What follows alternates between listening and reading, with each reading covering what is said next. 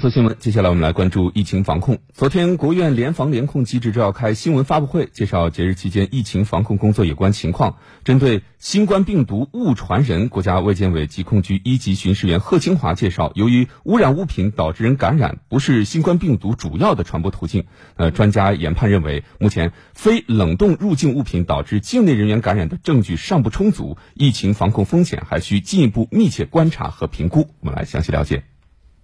贺清华介绍，研究表明，新冠病毒感染者排出的病毒可污染物品表面，但病毒在物品表面不会增殖。在常温条件下，病毒短时间内会降解，失去感染活性，并且在不同的物品表面，病毒存活时间各有差异。在纸巾和印刷品等材料上，存活时间短，一般不超过二十四小时。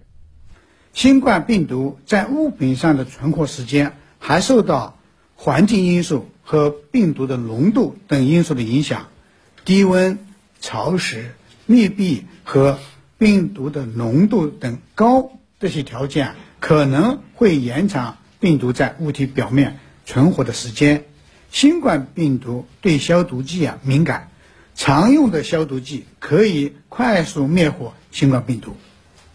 专家研判认为，目前非冷冻入境物品导致境内人员感染的证据尚不充足，有待进一步研究，带来的疫情防控风险还需要密切观察和评估。从全球研究和防控的实践看，新冠病毒经呼吸道感染，主要是通过人与人之间近距离接触传播，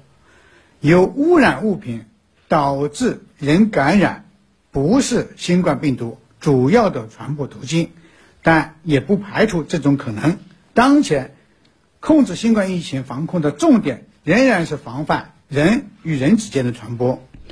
贺金华强调，要压实口岸属地政府相关单位和部门的疫情防控主体责任，强化入境人员和进口冷链物品的防控。公众仍需持续坚持常态化疫情防控措施。战略层面上，坚持外防输入、内防反弹总策略、动态清零总方针；战术层面上，既要抓住重点地区、重点环节，又要严格落实日常一系列防控措施。要重视它，做到不小心、